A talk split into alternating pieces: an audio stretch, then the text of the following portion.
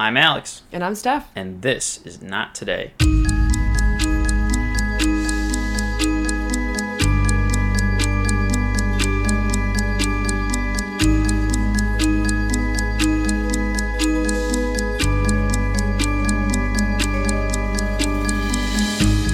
Happy birthday episode. Happy birth to me. Yes. Yay. happy. Uh, the day this comes out will be your birthday. Woohoo. Yep.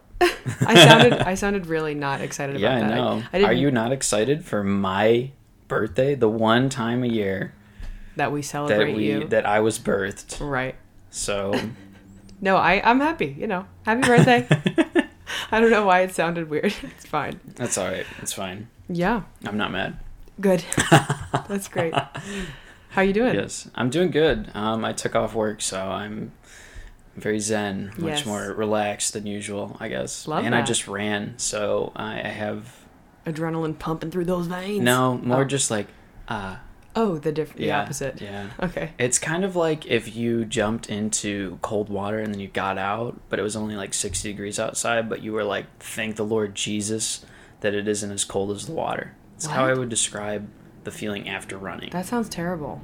no, but it feels good. Well, that's It's like the running is not pleasant. I think we have different definitions of what feels good, but that's fine. Right. I, I love that for you. um, actually, that's a pretty a pretty good segue into our story. Um, No way. This this week, yeah, we're talking about Dan, uh, Danelle Ballengee. Uh, Did you get that right? I did, I believe, um, and she was a runner, and Wow. that is a lot. Wow, to- great. has a lot to do with She probably ran way farther than I did. oh way farther yeah she's she's very uh experienced um but yeah so i wanted to start by saying that i got my sources from um the documentary series in an instant which is you know like i survived and all those other ones um and also an article from runnersworld.com so there you go so Danelle was a, or is an incredibly motivated person. She's like very athletic, super, you know, that type of person. Um, she played sports all throughout school, and um, in junior high, her dad was actually her coach for basketball and volleyball, I believe. Um, which I was like, hey, me too, girlfriend. My dad was my Yeah, coach there for you basketball. go. But anyway, no, that doesn't really make a difference. But so her father believed that she could have been a really good volleyball player when she was young, but she was too short. She was like five two or something. Um, and so he suggested that she try cross country running. And she said that she really enjoyed cross country running like immediately. She really enjoyed the cultural aspect of racing, and it didn't matter if you were tall or short or thin or fat, it just mattered how fast you were. So it was just, you know, she loved that. And she was a very strong willed, motivated person. She enjoyed the mental and physical aspects of running, which I feel like I cannot relate, but good for Danelle. right. you know.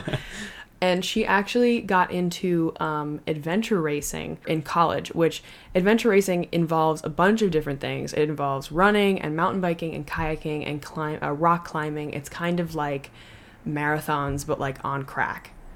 right. So, So like So- crazy. it's kind of like a triathlon, but like th- throw some rock climbing and kayaking in there. I guess so. So Yeah. just like a bunch of different ways to travel distance. yeah, and oftentimes these races are multiple days or even one to two weeks, like nonstop. Holy shit. So they're they're pretty intense. Wait, so for the multiple weeks one, do they sleep? They sleep, but I mean, not much, I guess. I don't know. Well, that's interesting actually. It's like should you get 6 or 7? Yeah. Eight? Yeah. Gotta have a head start. Early bird gets the worm, you know? It's also really not a spectator sport. A lot of these races are super far, like into the wilderness. And so, as a viewer, you don't really see a lot of what's going on. And also, it's very dangerous because Right. they're going through like intense terrain and like crazy wilderness and stuff like that. So, Like by themselves? Yes, too? right. I mean, they're a lot. Sometimes they have teams, I believe, but it's you know it's a race still, so you're kind of on your own. Um, but you know these big organized races have like you know tents set up so that they have water and first aid and whatever, and there's a lot of people doing it. So she's not by herself when she's racing, is what I'm saying. But Right. um, so yeah, it, it takes a really specific type of person to do these adventure races. Absolutely. Yeah, you got to be super motivated, super athletic, and very smart also because it's just like it's a lot of stuff going on at once. And so Danelle was living in the mountains of Colorado at the time. She had traveled to Moab, Utah in the spring where the climate was a little nicer and drier. Um, and there was really awesome running trails, biking trails, a river for kayaking. And so she bought a house there. And she lived there with her dog Taz. And Taz was a three year old reddish brown mutt with a long jaw and a broad chest, just to get a little a little A visual beautiful of dog. what Taz looked like. Yeah, Yes. he's super cute. Love Taz. hmm And so she said from the very beginning, she and Taz had always had a really strong connection. Um, from the moment she actually saw him at the puppy rescue, she knew that he was her dog. Um, so she named him Taz because he fit with the character of the Tasmanian devil, she said. No way. Um, yeah, she said that he was super hyper as a puppy and would just kind of spin in circles. So we love Taz, is what I'm saying. we love Taz. Um, and so on Wednesday, December 13th, 2006, she had just returned home from an adventure race she was doing in Mexico. And she had participated in hundreds of adventure races at this point and had a lot of success. She had won the Pikes Peak Marathon four times. She had raced up all 54 of Colorado's 14,000 foot peaks in less than 15 days, faster than any woman in history. She had competed in 441 endurance events, which were races that took from an hour to 10 days to finish. Uh, since 1995 and finished in the top three in 390 of them. Three times she was part of a four person team that won one of the most punishing endurance events in the world, the Primal Quest, which is a 400 mile trek over land and water, mountain and desert terrain. And she had earned six U.S. Athlete of the Year titles in four different endurance sports. Whoa. Yeah, so, so like, I thought you were done about three sentences ago. you really would think so. Holy shit. Yeah. She does not stop. No. She doesn't know how to stop. No, she's incredible. She has no quit. Yeah. I don't know. Is that that sounds like rivaling someone like I don't know Michael Phelps, who's like who's won so many gold medals. Like she's just done it all. Oh, yeah. Yeah. She's like why do we not know about her? I, I mean, I guess, well, I, I think like the uh, adventure race world yeah, is pretty small. her, but why isn't she famous? Like I don't that's know. Fucking insane. Yeah. she placed top 3 Mm-hmm. in three hundred and ninety of her what four over four hundred races. yeah. That's wild. 441 endurance events total, and in 390 of them, she had placed in the top three. Wow. Yeah. Yeah, that's she's So, superhuman. She's really. hardcore. She's really hardcore. Yeah. And so at this point, she was competing at a professional level, meaning she was sponsored to do these races. So this was her job. She was very much like, you know, a race influencer, if you Please. will. Yeah. Could you imagine like somebody like with this much talent and grit, like working in an office job No. part time Oh to my God, support no. herself? Yeah. That'd be bullshit. Yeah, no, she would not be able to. Or I'm not saying she wouldn't be able to do that, but I feel like that type of person wouldn't do well in that kind of environment. You know what I mean? I feel like she wouldn't accept that as her situation. yeah, that's what I mean. Yeah. I'm sure she could do whatever she wanted to, clearly. But what I'm saying is, is like that doesn't sound as nearly as exciting as she needs. Yeah. But so, yeah, so she was racing nearly every weekend. And so we're going to talk about one specific time that she was racing just to like kind of t- show you how hardcore she was. Like, obviously, all of those things are very hardcore, but here's like one little story. So, John Marshall, who is a Grand County rescuer, who's actually a part of her rescue team later on, believe it or not, this is a survival podcast and something terrible does happen to her. So, anyway, so John, Really? John, John Marshall, who was a part of her rescue team later, had met her prior to this crazy event that we're going to talk about. And when he met her, she was doing a race through the desert and she made it to the checkpoint that he was stationed at. So he was like one of the little tent people handing out water, like offering first aid kind of thing. And he said that the temperature had been 105 degrees that day, and she was without water for the past four hours. Her feet were uh, more blistered than flesh. So She sat down for a moment and took off her shoe to reveal her whole section of her foot where the skin was completely rubbed away. Running in the desert is especially hard because the temperature can get up to 113 degrees Fahrenheit, which means the sand can get up to 160 to 170 degrees. And I, I meant to look that up for Celsius because, uh, you know, for the people who don't use Fahrenheit, but it's hot, is what I'm trying to say. Yeah. it's really fucking hot. And so uh, their sneakers will heat up and fill with hot sand. Okay, so this really hot sand will get into their sneakers. And uh, that's really abrasive, obviously, for these runners. Uh, and they're going for hours and hours with this in their shoes. So she's at this checkpoint and she hadn't had any water because she had run so fast that she actually missed the first water checkpoint because it hadn't been set up yet because she was running so fast. So, Guys, yeah. How do you not set up before one of your participants comes to you? Yeah, right. You had one job. You have one job. You set up a tent, you fill cups with water. Right. This is it. Right. So, uh, yeah, so she's now at the second checkpoint for water, but she hasn't had any water at all from the time she started.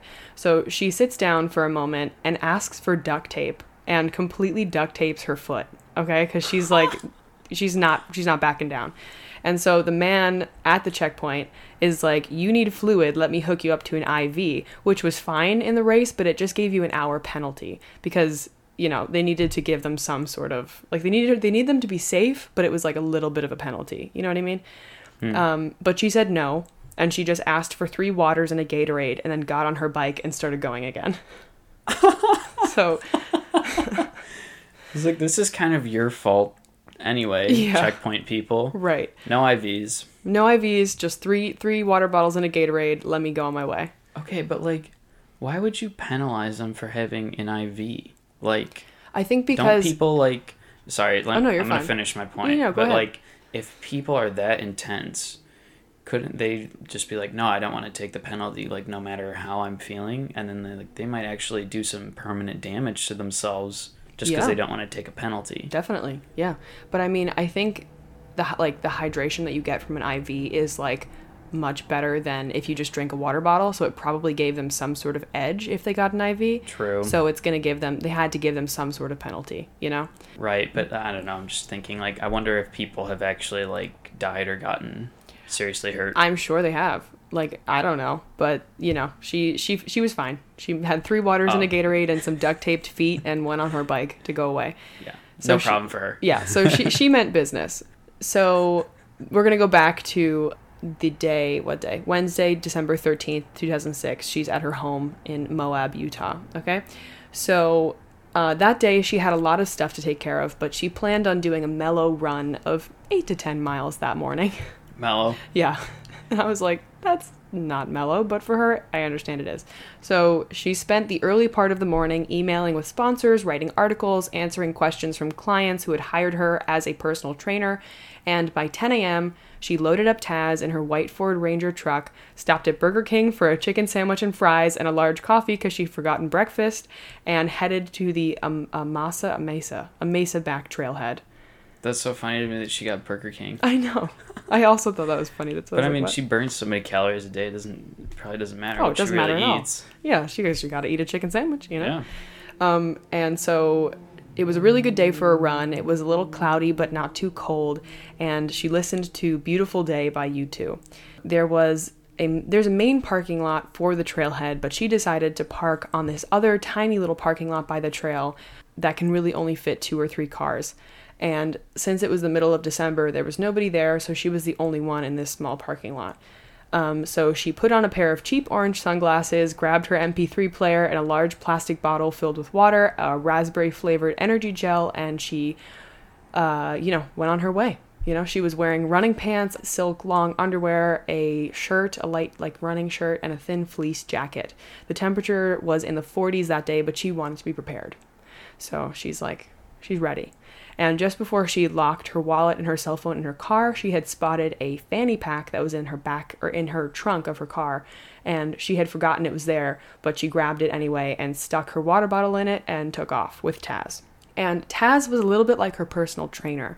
If she took too long to start on her run, Taz would start barking at her, and because he loved running too. So the two of them would just go on these runs, these epic runs together. Right. And I'd imagine if he's as crazy as she described, like he needs to be run, Oh, like yeah. ran every day. Yeah, So yeah, that's a great motivator for yeah, sure. for sure, yeah. So Moab um, is known for its unique canyons and oddly shaped rocks. It's a really beautiful place, but there there's arches and huge canyon walls. It's very unique and, like I said, beautiful. And she said this place lets you realize how massive and beautiful the earth really is. And she hadn't done this route a lot of times, but uh, it was going to be a casual run through some beautiful terrain, so she was pretty hype.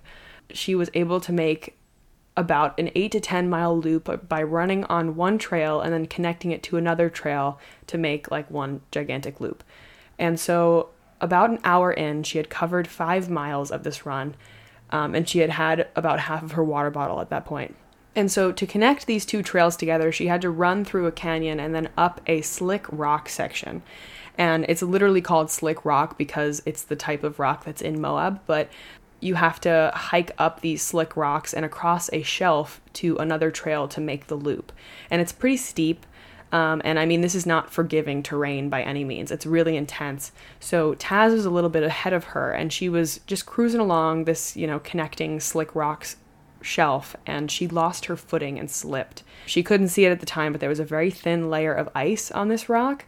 And so she started sliding down the side of this really steep shelf rock and she tried to grab onto something, but she's falling really, really fast. And this sliding soon turned into a free fall. So, according to a newspaper account published a week after the accident, she flew off of the cliff and plummeted the equivalent of two stories. Ooh, not good. Not good. Not good. So, this falling only lasted a few seconds, but she said it felt like a really long time. And as this was happening, she's thinking to herself, okay, I have to land this fall, but then she had a brief thought, am I going to die? You know, like it's it's really bad. So that's when she hit the ground and really really hardly. Um hardly? She hit it really hard. Yeah. You know what I mean? she hit the ground hard. Yeah, she did. Um, so Taz is still on top of this rock, and he starts barking from above, but he's so high up, and the rock was so like steep and whatever that she couldn't even see him anymore. And she was still in a bit of shock from this fall, and thought to herself, "Wow, this is going to be a really long walk out of this canyon." Right. right. And then she tried to get up. And as she tries to move, she screams out in excruciating pain. At first, she thought that she was paralyzed because she hit the ground so hard, but she touched both of her legs and felt it, so she was like, okay, I'm not paralyzed. So she tried to stand up again, but she couldn't move. So now she realized that she's done some really major damage. She didn't know this at the time, but Danelle had completely shattered her pelvis. Oh no, no, no. Yeah. No, indeed. So then, then she starts worrying about Taz because he was really high up and she didn't want him to fall and she didn't know if he could get to her. But Taz did make it down the side of the rock and she saw him come around the corner toward her, which was super relieving to her to see him because now she knew that he was okay. And it also meant that there must have been a way out because Taz had made it down to where she was. So she's face down and she's pulling her body along this rock because she's like trying to do anything. She's trying to like get herself out and she realizes that she's literally going to have to drag herself out of this canyon. So she was only moving an inch at a time and it was extremely painful and slow, but in her mind, she was at least making a little bit of progress. She was fully in the mindset that she would get out of this canyon at this point and she was not giving up. So, something to keep in mind about Moab is that there is a dramatic temperature difference between the day and the night. Um, and it's December, so it's already not the warmest time of year. So, if you're dealing with like a comfortable 60 degree day, then you can still be dealing with like a 20 degree nighttime. Um, and that day it was 40 degrees, so you can really just imagine how cold it can actually get that night, which can be deadly. You know, that alone can be deadly. But Danelle continued to pull herself across this rock and sand, and by the time she had made it a quarter mile, it had taken her five hours. Wow. Yeah. I have to say though, if I'm putting money on anyone to get out of a mountain with a shattered pelvis, it's this woman. That that's true. She's got to be one of the top contenders. That is definitely I, I yeah, I get that. And so the only thing she can do at this point is slightly lift her torso off of the ground and she can roll from her stomach to her back, but she can't really move her legs at this point. She had gotten to a point in the trail where she would have had to go up a rock to then later go back down again because like I said this terrain is pretty rough. It's going up and down up and down. So she wasn't able to pull herself up this rock. But at this particular point in the rock, there happened to be some melted snow that had pooled in a tiny little divot in the rock. And she only had her one water bottle with her, and at that point had finished it. Um, but she knew she needed to hydrate, so she put her face into the puddle and drank the melted snow. Because at this point, she didn't care about parasites or anything. She's just like, I need to hydrate. right. And it's getting dark. So it was around 5 p.m., and she had crawled a quarter of a mile and it had taken her five hours. And she looked in her fanny pack to see if there might be something to help her. And so she found another pack of the raspberry energy gel that she had with her and a shower cap and two ibuprofen. Luckily, she had a light sweatshirt with her as well, so she was able to put that on and she took the two ibuprofen pills to try to help with the pain, but it didn't really do anything. Yeah, it was like two ibuprofen, yeah. maybe for a mild headache. Right. Didn't Shattered pelvis, something else. something else. So didn't really do anything. Um, and then she put the shower cap on her head, which helped to trap some of the heat and make her keep her warm. So she she had thought of that before. Why would she have used that? Yeah, so as funny as it is, they have shower caps as part of their first aid in adventure races because without it, you know, or because it, you know, it traps the heat onto your head. So if you're freezing, it'll help you survive hypothermia, you know, for at least for a certain, to a certain extent. So that's a concern during the races, though. I don't know if it's necessarily. Honestly, I don't know. But like, it, let's say you get into a, a, a something that happens like this where you're stuck and you can't move and whatever. Like you don't have a blanket. A shower cap is better than nothing, and it also weighs nothing, and you can fit it in a fanny pack. And like, That's true. it's just one of those things that you can have to like be a little bit more prepared. You know? Yeah, that's just interesting. I never would have thought of that. yeah, I, I definitely didn't either, but I mean, it makes sense. So at this point, it's fully dark, and she couldn't pull herself up the rocks, so she decided to stay where she was for the night, and then continue her, dragging herself out when it's light out. That's her plan. So this is when she finally let her body settle a little bit, which is when the adrenaline wore off. Oh no. Yeah, so this is when she realized that something was really, really wrong. It became increasingly more painful to even shift her body, but she knew she needed to stay warm, so she did the only thing that she could do, which was head crunches. Um, it was also painful, but it kept her blood moving and made it so she didn't slip into hypothermia and die. So she's just like lifting her head and her neck off of the ground because that'll keep her warm. And that was the only Oh thing she could God. move. Yeah. Oh my god. Yeah. So so Taz was still with her and she would talk to him to keep herself occupied and she would she tried to have him lay next to her to use his body heat to keep her warm. Um, so he put his chin on her stomach and he looked at her and the temperature dipped into the 20s that night and she laid on her back freezing exhausted and just looked up at the moonless sky. She saw the Milky Way and shooting stars and she said she had never seen so many shooting stars in her life. So it's a beautiful place, but she's going through it, Right. you know? Yeah. I mean, that's just I can't even imagine. Like you literally, she's probably not sleeping because she's just like, if I go to sleep, I will die. Yeah. And I just have to stay up all night And, do these little head crunches. do head crunches. Yep. While my pelvis is shattered. Yes. Mm-hmm. Is Taz gonna be okay? Like, is hypothermia for a dog a concern, or like not really? He just like I mean, he, he can just still. keeps spinning. Yeah, he keeps spinning around like the Tasmanian devil. No, he. I mean, he can get up and move around and walk around and stuff, and also he has fur, so I mean, yeah, but I, I just didn't know if like it's Fur. definitely cold. right, but Yeah. if fur helps you out that much in twenty degrees, I don't know. you know. I mean, you know, I don't know, but you know, I don't know. you know you know i don't know um, so taz was at this point was starting to get restless and i'm sure hungry and also thirsty because you know there's no food out there for him there's no there's not really too much water um, and but their bond was very strong, and he's just a little doggy, and he's Mhm. confused. um, but he stayed by her side for the night.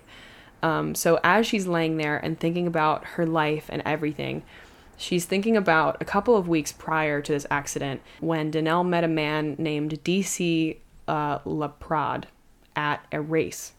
And after the race, he approached her in the parking lot, and the two hit it off, and they started dating shortly after.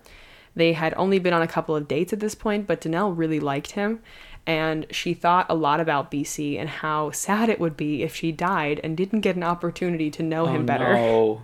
Yeah, Do it for BC. do it for BC, But man. Really, yeah, do it for yourself too. Well, that too. Um, yeah, and she thought a lot about her parents, and she recalled a time when she was still in school and had decided to spend all of her money to fly down to Hawaii to do an Ironman race. And her father was like, maybe you should be focusing more of your time on your studies and not spending all your money. But she was like, nah, I'm, I'm going to do this. I want to go do this. And so as she's running this race in Hawaii, she spent all, all of her money to get there. She sees that her dad flew down to Hawaii to support her. And so he's there watching her run the race. So her parents were super supportive, and she's just thinking about everything in her life at this point. Wow, that's awesome. Yeah.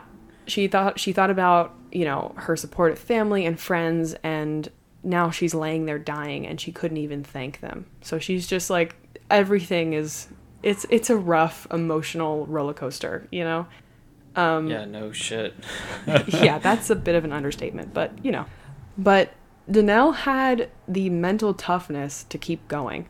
She kept doing those head crunches and she found a rhythm where she could keep herself warm and not fatigue. But one thing she did notice was her feet were starting to get really cold and had started to get frostbitten. And she had had frostbite before, so she knew what it felt like. And she's like, this is not good. So that morning, when, you know, first light hit, Danelle saw Taz playing with a stick, which kind of cheered her up a little bit. And she ate one of her energy gels and tried to refill her water bottle water bottle her her water bottle in the small puddle but the water had frozen over in this tiny Oh, puddle Great. yeah so she reached over her shoulder and was able to break through it with the cap of her bottle No way. yeah It's like Danelle does not need more problems right now. definitely not but no she she was able to get the water uh, she believed that she was going to use the energy from that singular energy gel to drag herself out of the canyon which wishful thinking Danelle. so she tried to roll over and get her get on her hands and knees and as she did that she absolutely screamed out in pain and felt the pain radiating down her legs and up her back she didn't know it at the time, but her lower half was completely separated from her upper half. Oh no. Yeah, her No. her bones had been completely separated. What? Yeah. So Excuse me. so internally, Excuse me. you okay? No. No. No, I'm not. I will never thought- be okay again. Okay, so pelvis shattered. Mm-hmm. Bottom half separated, like her literal back has Yeah, like so a Lego. so externally her skin isn't broken, but internally her bottom Ooh. half is separated from her upper half. Ooh, Uh, yeah, no. It's not a good No. thought. Yeah. Uh, so whenever she tried to drag herself forward, her legs would just stay there because it wasn't connected. So they were pretty much dead weight at that point. Oh my god, this is like. Have you seen like the last scene of the Terminator No. when he's like dragging Oh, himself yes. along? Yes, yes, yes. Oh my god, it's like it's. I mean, I guess kind of like that. I guess so, yeah. But so Taz licked her face uh, and she lay back down on her back to gather her strength. And she just screamed for help, you know, in case anyone could hear her. And when she looked up, Taz had gone. So mentally, it was really hard for Danelle to not be able to do anything because she's such a get up and go type person. right. And so she just lay there and screamed for help, but she realized that nobody knew where she was. She didn't tell anyone where she was going. This is pretty normal for her to just, you know, get up and go somewhere. But she was hoping that someone would realize that she was missing, even though it was pretty unlikely because this wasn't unusual for Danelle to be out training. There was really no reason for anybody to be concerned at this point, and she knew that. So that was difficult, you know? But for some reason, Danelle's elderly neighbor, Dorothy Rossingall, was a pretty quote, nosy neighbor by her own account and became concerned when she didn't see Danelle's car return home the next day. And others in Moab called her a piece of work and a little old lady and the busybody of the neighborhood. So luckily, Danelle lived right next to her. Well, thank God for Dorothy. Yeah. And she saw that Danelle had left her drapes open, her lights on, and that her laptop was on, on like, you know, open and on on the table. So she knew that Danelle was a free spirit and she was could be training or visiting her parents, but something just seemed off. Hmm. So she called Danelle's parents. She's she called and she told on Danelle, which I which I find funny. But thank God she did. And she said something didn't seem quite right. She said her lights were on, you know, all these things, her curtains were drawn, and it just seemed like she meant to only be gone for a short time, but she still wasn't back. So her parents were still trying to rationalize. They're like, okay, maybe she went somewhere a little farther away to train. And they called everyone they knew in Moab, but no one had any answers. So at that point, they felt that they had to call and report it. And so the police came to her house and thought that something was off as well. They kind of got that same feeling. And so they put out a four corners alert, meaning that they weren't necessarily looking for Danelle, but they were looking for her truck because they were like, we're going to find her truck, we're going to find her, you know? So at this point, we're going into night two for Danelle, laying in the same spot. And she could feel this huge lump around her midsection, but didn't know what it was. But No. she was internally bleeding from her pelvis breaking.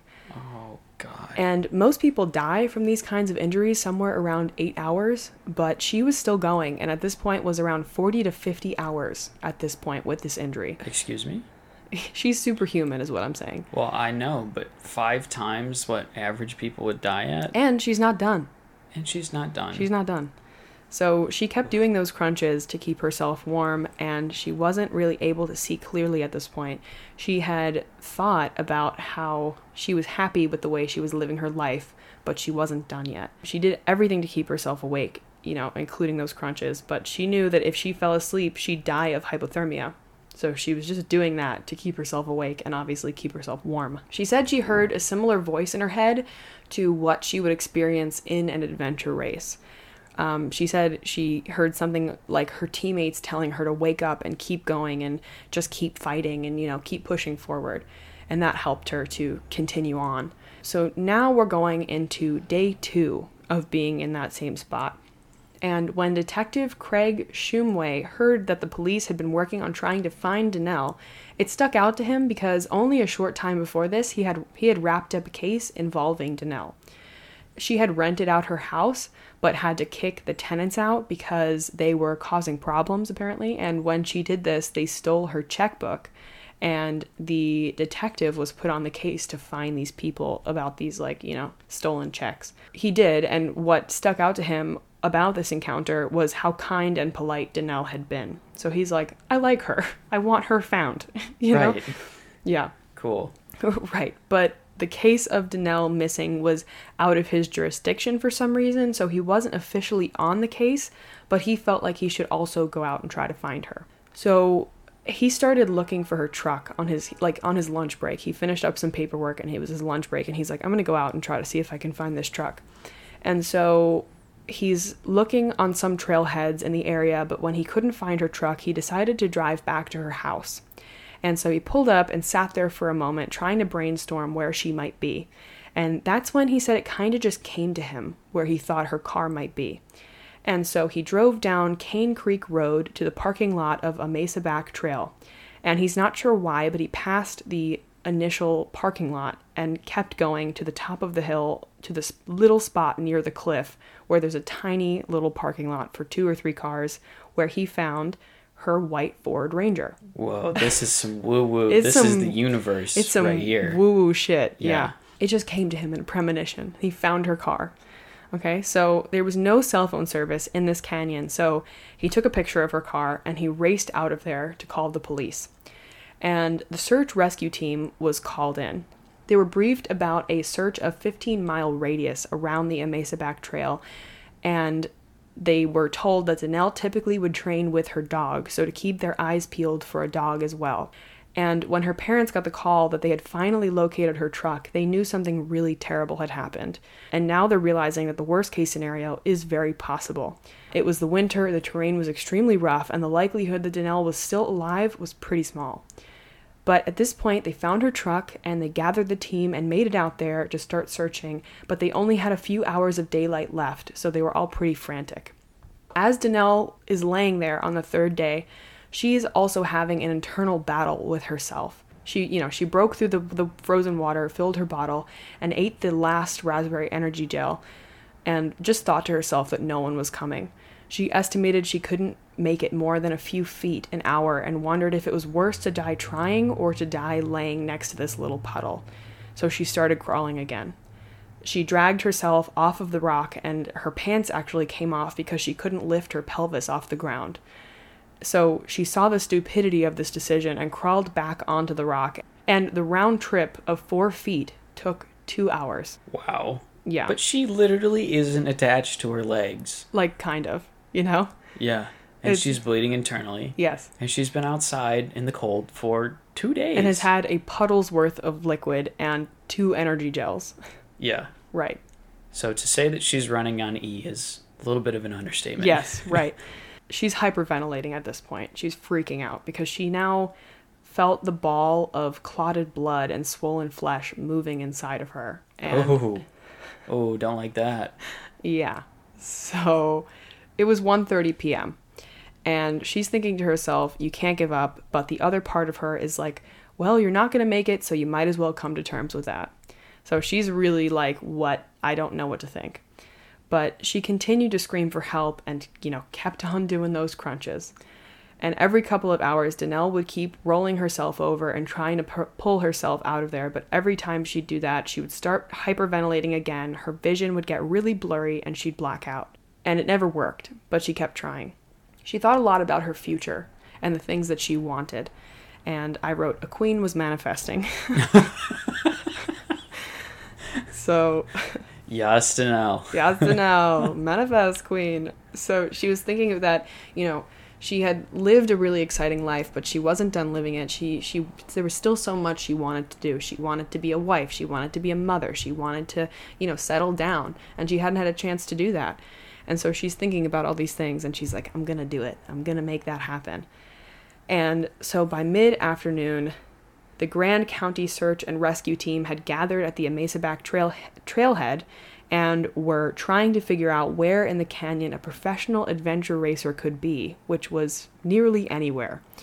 right. Right. And a lot of the people on this rescue team knew of Danelle and how tough she actually was. And the fact that she had been missing in this canyon for several days didn't paint a very pretty picture. So every once in a while, Danelle would hear a sound and scream for help, but nothing would ever come of it. So, you know, every every couple hours, she thinks she hears something and she's like, "Ah, I'm here, I'm here," but nothing ever was actually coming of that. And Taz kept coming and going. She said she felt terrible because she couldn't take care of him, but at the same time, he was all she had. And she said at that point, she, quote, gave him the characteristics of a human and asked him to get help. She said he looked her directly in the eyes as she asked him this, and then he started to run off, but stopped one more time and looked back at her. And she said it was almost like a nod of him saying, Okay, I got it. And he ran off. Whoa. Yeah. So this whole story has got This some real woo woo shit, woo. Yeah. Yes. which Go I love. Which I love the woo woo. Okay, so this guy, we had one police officer like randomly get the thought like let's find this super remote parking lot on my lunch break. Right. Finds it. Yep. And we've just communicated with Taz. Yes. Let's go. That's, Let's go. let's fucking get it. Okay, so so the rescuers set out to find Danelle with the belief that they were going to find her alive because it gave them a real sense of urgency and they knew that out of anyone who could still be alive after something terrible like that, it would be Danelle. Right. So they're like, she's alive, and we're going to get her. And not long into their search, they are met by a dog, Taz. yes, Taz. Taz. Taz has come back. Yes. So Taz just ran through this group of people and wouldn't let anyone look at his tags, and he's just running. He's running in circles. He's he's run- he's the he's Tas- spinning. He's spinning. He's he's Yes. the Tasmanian devil, baby. And so he was running in circles, going a million miles an hour. And John Marshall suspected it was Danelle's dog. And she, he said most dogs wouldn't leave their master as long as their master had a pulse. Uh, so he said to see that dog was a truly saddening sight at that moment. Oh, so they Um, think that seeing the dog means she's dead. Well, he does. He's like, this is not a good sign. But he he just he ran through this group of people and then kept running. He didn't like stop, you know. So about a mile down the dirt road, there was another small foot trail, and one of the rescuers, Melissa Fletcher, was sent that way. And she started driving down this road to get to her trailhead. And as she's driving, she comes across Taz in the middle of the road. And so she stops and she gets out and she's standing in the middle of the road. But as soon as she starts to like walk toward him, he starts running forward again. So she gets back in the car and she starts following him. And this goes on for a couple of times. So she radios the team to tell them that this dog is on the road back to town. And so another one of the rescuers is looking around at, uh, at the sand and he spots Danelle's footprints from two days earlier that were also accompanied by dog footprints. So he's like, okay, this is promising. This is something. And so another one of the rescuers is looking in the bottom of the canyon with his binoculars and spots Taz running back from where he came from. He was running toward town, but now he's running back to Danelle. So he, he at first he ran away from Danelle, was running toward town, ran through this group of people, is like just going crazy, and then now he's like, wait, turn around, and goes back to goes back to where like around where Danelle is. sure. So he gets a good idea of what area he should be searching in based off of the fact that he saw Taz running in this area. And he tells the other rescuers not to stop Taz, but just to follow him where he wants to go. And Bego Gerhart, who is on the rescue team as well, gets into his ATV and makes it down to where Taz was.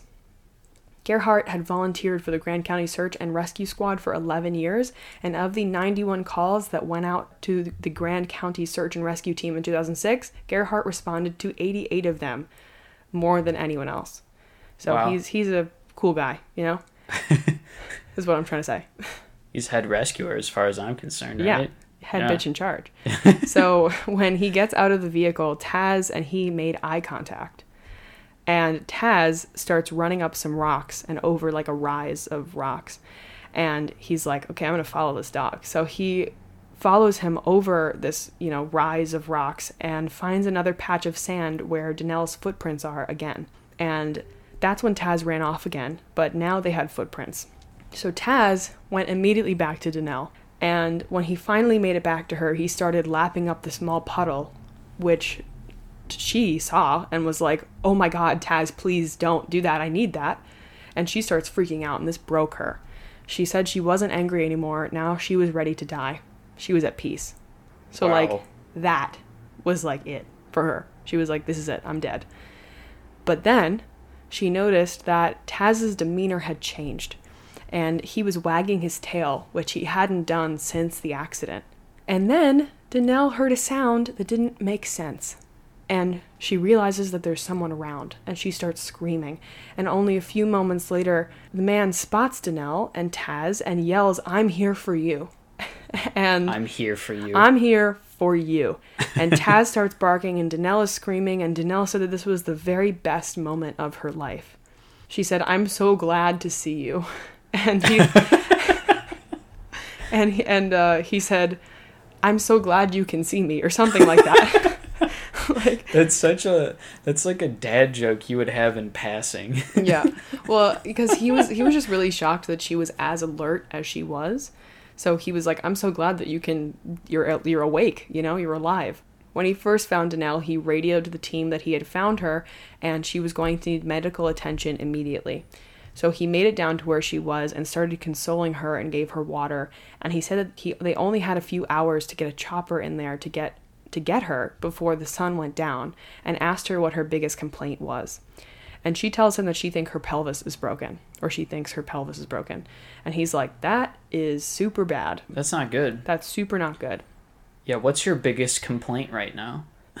It's a little hot. Is it the blood clot? yeah. Is it that you're separated internally? I'm thirsty. The, the, the thirst. right. Uh, no, but so he tells her that he has to leave her to help the team find exactly where they are. But he puts his jacket around her and leaves her with a canteen of water and goes off to get the rest of the group.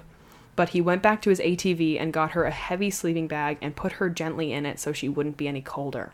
And so they're all ecstatic that they had found her, but the rescue was far from over.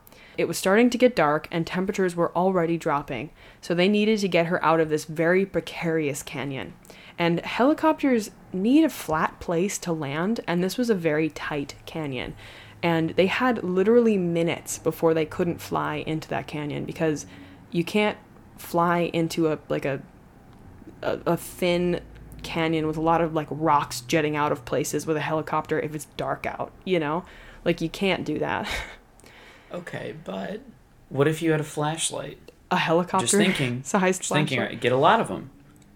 Get a Get lot of get a them. lot of them. Get big ones. Or just push it somewhere else.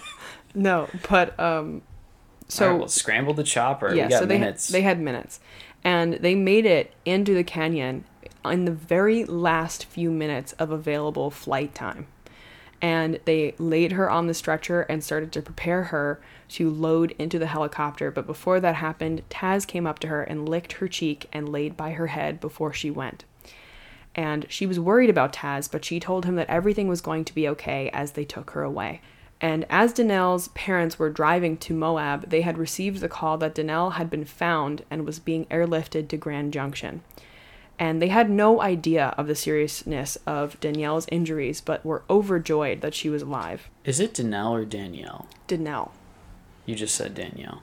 I did? Yeah. Oh, well, thank you. Danelle is her name. As soon as they arrive to the hospital, they go to her room where Danelle is awake and alert. And the first thing she says is, I love you, mom and dad.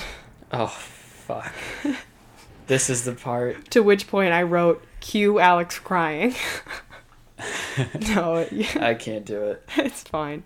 So after Grand Junction, they flew her to Denver, where BC rushed to the hospital to see her. Oh, BC. BC.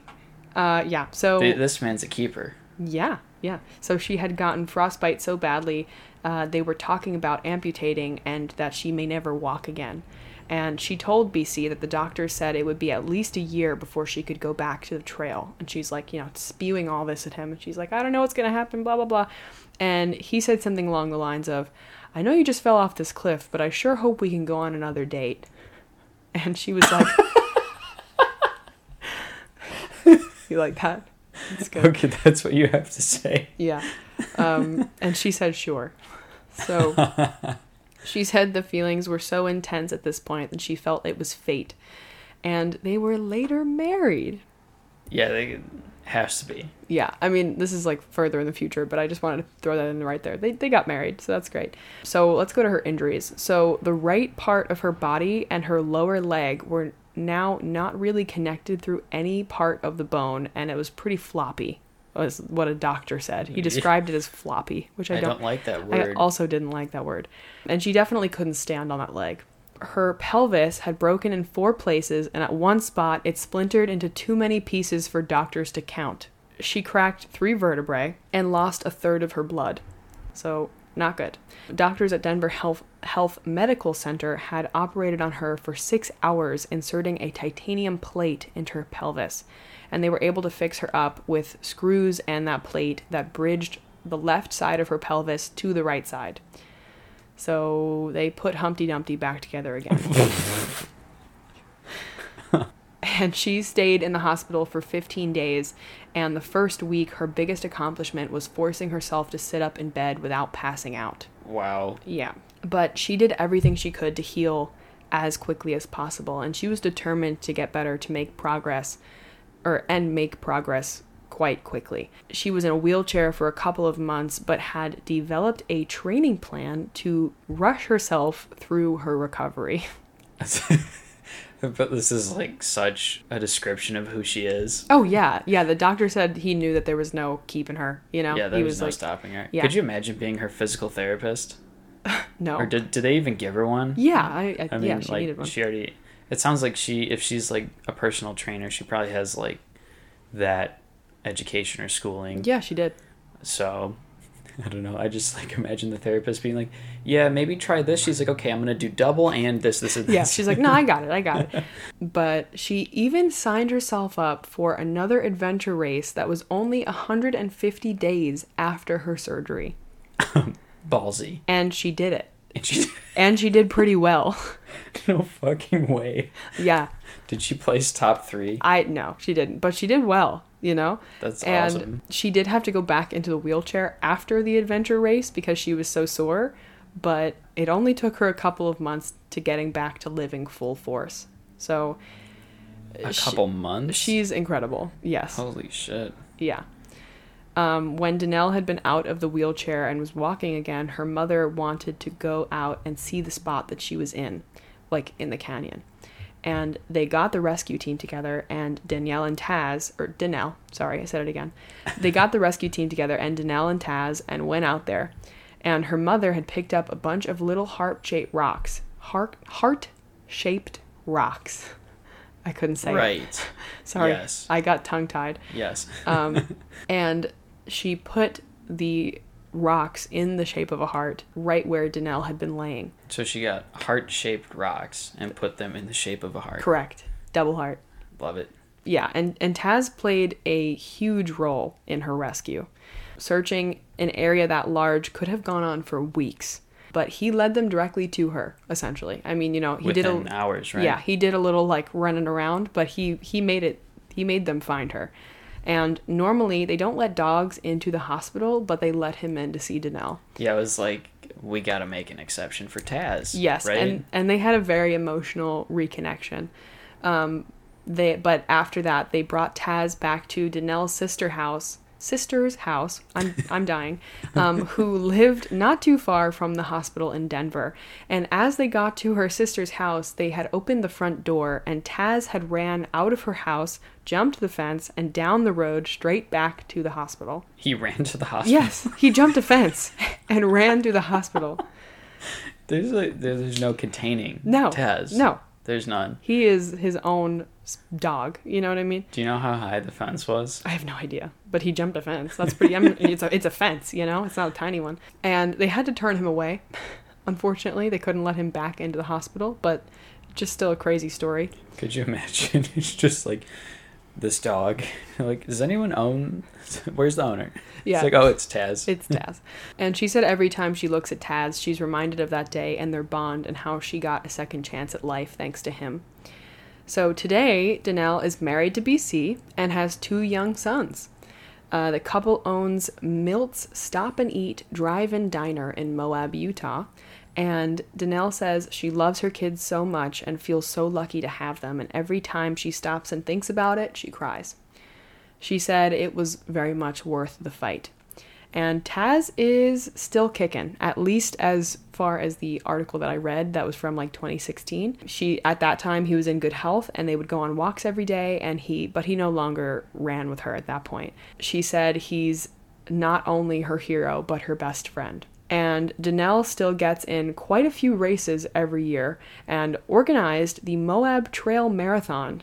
And she set the race up right through the canyon where she had her accident. wow. Yeah, this is just a fuck you to nature. I guess so. It's like I'm gonna run right back. gonna keep doing it. Yeah. Yeah, so a few of the people who were on the rescue team still do the backcountry medical support for these races and have their aid station at the very spot where Danelle laid for three days. Wow. Yeah, today she's pain free, healthy, and happy. Wow. The um, the fact that she number one is pain free mm-hmm. at all mm-hmm. and fully recovered. Mm-hmm. Two only took two months to recover, and three ran an adventure marathon after Yeah, I mean, I'm, I'm sure it took a little more than two months, to get to the adventure marathon, but Oh, it yeah. still was 150 days away, right? or it was 150 days after her surgery was the race. Semantics. It's Yeah. like Yeah, yeah. who cares? Still, not that much like time, less. That's how many months is that? Less than four? Wait, right? no math. Math, Five. math, math. Less than six. Less than six. But it the is doctor, a short period of time. a short period of time. That's what we're saying. yes. Yeah, but uh, the doctor said that she was going to have at least a year where she wasn't going to walk. And she was like, nah. She's like, yeah, no. She's like, that's funny. That's that's nice. that's, That's nice that you think that. It's really cute you think that. That's funny. Um, yeah, but that that is the story of Danelle Ballengee. Amazing. Amazing. That's incredible. Mhm. Yeah, I just so like I still can't wrap my head around people who do the amount of races that she or the types of races that she does. Yeah. Let alone how many she's done. Mm-hmm.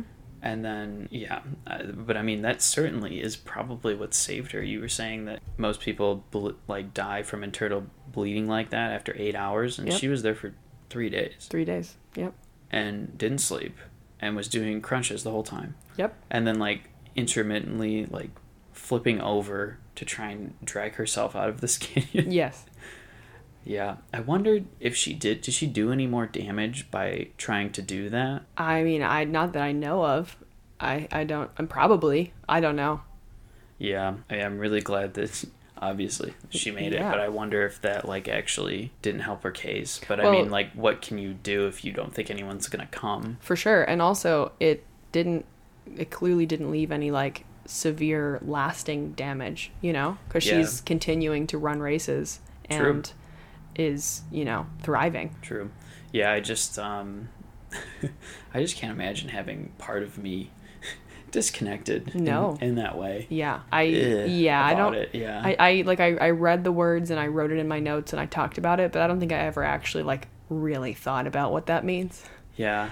No thanks. No, I think I'm just you. gonna keep the No. surface level understanding of what that means. Yeah.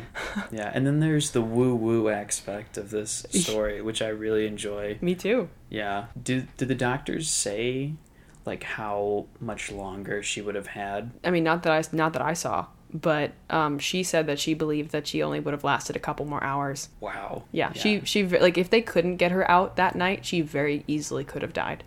Yeah. You know, because she had been internally bleeding at that point for three days. Right. And then um, at the hospital, they were like talking about amputation. Mm-hmm. Did she just reject that outright? I guess so. yeah. Because well, well, one she was frostbitten, and two Right. her her bottom half was disconnected from her top half, so they were like, yeah, it might be might be amputation. But I mean, I'm I'm they they were able to save it, you know. So she did the damn thing. She Yeah. really did, and I mean, it wasn't an easy road to recovery. She definitely fought hard and like did the damn thing, Absolutely. but but she she did it, you know. Yeah. So that's her story. Isn't that crazy? yeah. And so, I can we just give a, a moment for Taz, yes, moment for Taz like- for sure. the goodest boy? Oh my god, I love dogs so much. Yeah, this is a great story for you. Yeah, yeah, it was fun. I feel Yeah. like this is one that you can say is fun. Obviously terrible, but fun, kinda. Yeah, yeah, as fun as Oh. you, I guess you can be. Oh, Big motorcycle. Um, so yeah, moral of the story this week is just don't tell Danelle that she can't do something. Oh yeah, that's true. That's true. And don't slip on ice. yeah, that too. All But right. anyway, um, what's your good thing? You go first. Okay, Oh wait, my- duh, duh. My good thing this week is it is my birthday. Yeah, that's a super good thing. And my good thing is that um, our friend Lauren is staying with us for a couple days, and Ooh, shout out Lauren. I'm so excited. I haven't seen her in so long. And she used to be our roommate, and I miss her so much. And she's going to be with us for a couple days. Woo. So we'll get to like actually have a little a little tiny Fun, baby yes. celebration for your birthday, which is exciting. And that is my good thing. yes. Anyway, if you guys would like to follow us on Instagram and keep up with all the pictures of the cases that we talk about, follow us at not today underscore podcast. If you have a story, send it to me at no today podcast at gmail.com. Please. Follow us, please. Follow us on TikTok at not today podcast. Follow us on Twitter at not today podcast with a T on it on the end of podcast is a three Because that makes sense. because that makes sense. And just keep breathing. yeah. Yeah.